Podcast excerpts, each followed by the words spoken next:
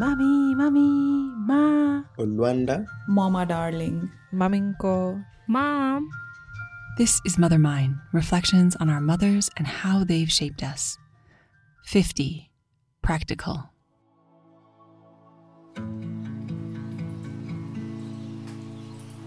So at my parents' house at the moment, my mom has just like taken over pretty much every surface outdoors with plants, with pots, just like growing things. She just loves plants. And I actually had to tell my mom, look, you have to like repot the ones you currently have before you keep propagating from other people and growing new plants because you've got way too many plants and we don't even have space to sit at the outdoor table because it's just covered in pots and plants.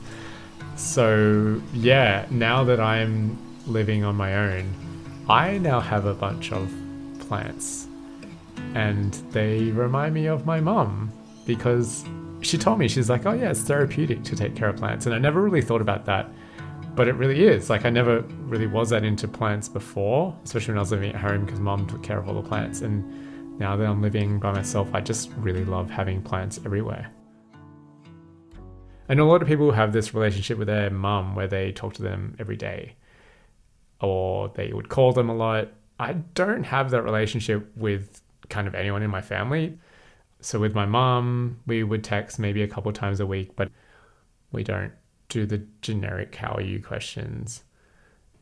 It's usually her telling me something or like saying like here's a fuel voucher you should use or I, I booked some cheap fuel so that you can save money on your fuel or uh, make sure you take your clothes in because there's like a thunderstorm coming something like that. It's very like practical things that we talk about. I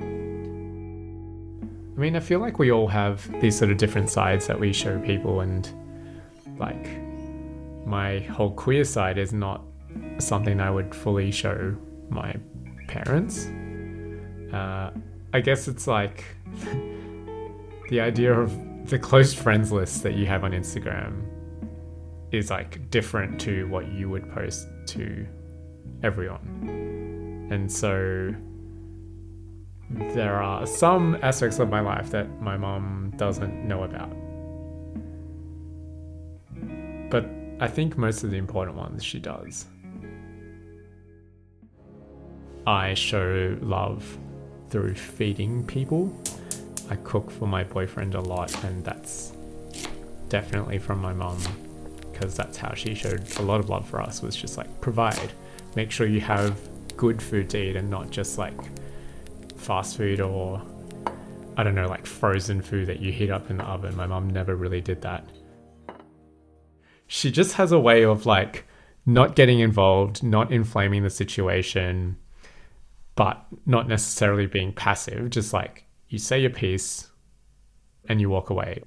If someone's gossiping about someone else and they want something from you, you don't give it to them, but you don't necessarily have to be rude to them either. And she has this way of doing that. I just find it a very good way to deal with difficult situations, bad bad juju. I don't really know the right word. It's like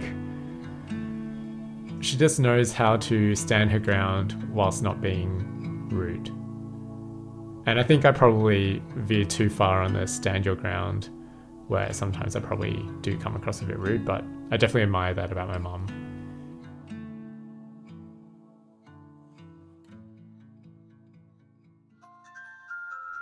Thank you so much for listening to Mother Mine. I'd like to say a huge thank you to each and every one of the contributors to the Mother Mine Project. I'd also like to thank all of the international producers who helped me recruit participants for this project. I could not have reached so many people in so many places without you. Thank you all so, so much. And finally, I'd like to say a very heartfelt thank you to all of our wonderful and generous Kickstarter backers for their support of this project. You are the ones who brought these stories to life, and I am so grateful. Thank you so much.